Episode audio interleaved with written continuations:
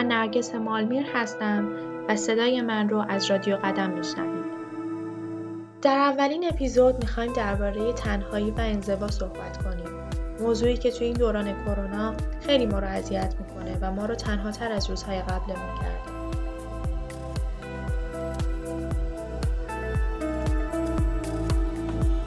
سفر نمی‌روم دگر تو را ندارم آنقدر زمان فقط رئیست که مانده پشت سر ببر. مراز خاطرت نرفت اگر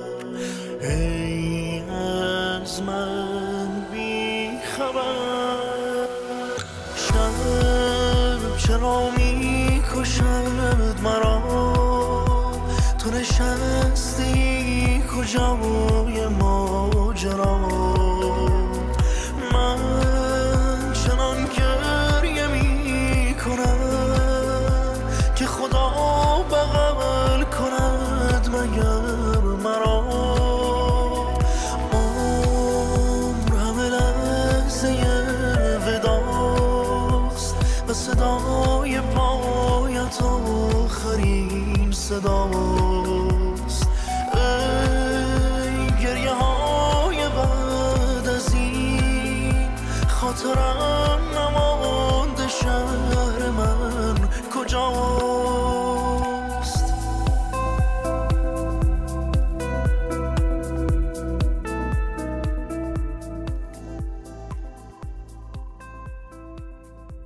تنهایی یا انزوا.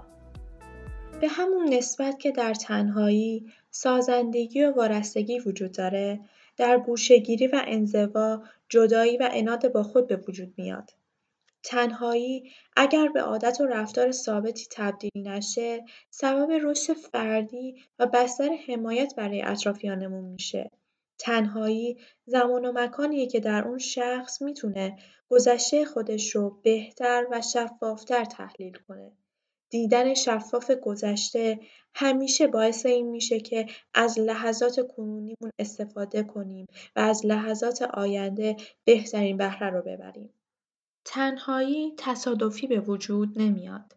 بلکه حاصل گذشته متعهد و پذیرش عوامل ناخواسته در زندگیمونه.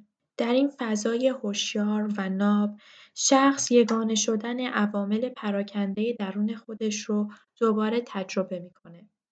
در تنهایی که من بهش میگم تنهایی انتخاب شده، هیچ کس به مفهوم کلمه تنها نیست. شبیه یک رویا که می‌رسد از راه تا رسیدی ستاره افتاد. از دریاها گذشتی رها شدی در باد.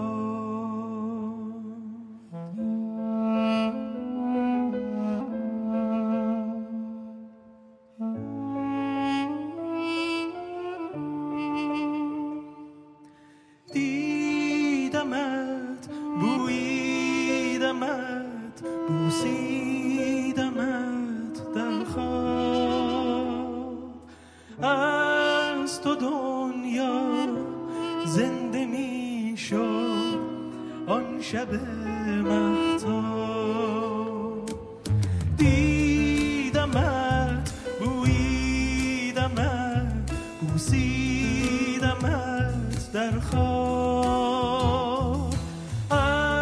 از تو دنیا زنده می شد آن شب مهتاب.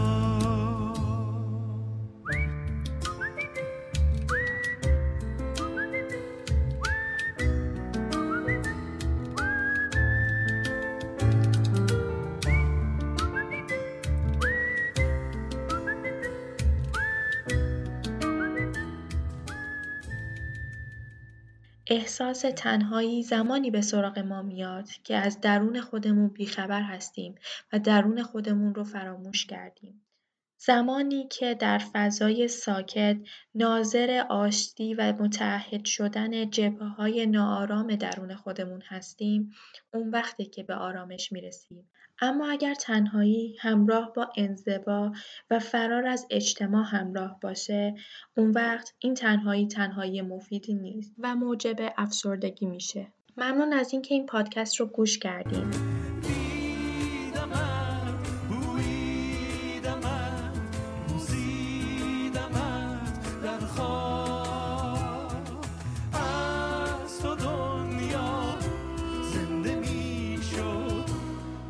شب مهتاب.